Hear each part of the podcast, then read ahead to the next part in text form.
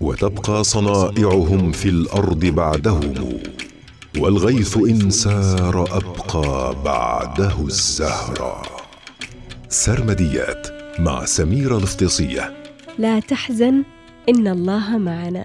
بهذه الآية طمن النبي صلى الله عليه وسلم الصديق أبو بكر رضي الله عنه في غار ثور وجعله متفائلا بأنهم سيصلون إلى المدينة.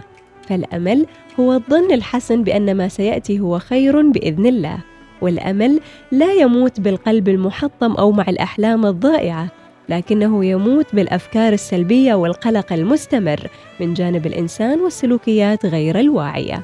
ويقولون دائما من رحم المعاناة يولد الأمل ربما لأن ميلاد الأمل لا يتحقق عن طريق فكرة ملموسة وإنما يتحقق عن طريق الموهبة. في سرمديات اليوم عن الأمل. ويقول ميخائيل نعيمة قد ينضب البحر أما الأمل فلا ينضب ابدا. ويقول البحتري لولا الرجاء لمت من ألم الهوى لكن قلبي بالرجاء موكل. ويقول كعب بن زهير والمرء ما عاش ممدود له أمل لا تنتهي العين حتى ينتهي الأثر. وهناك حكمة إنجليزية تقول الأمل خبز البؤساء. سرمديات مع سميره الافتصيه يوميا في الأوقات التالية.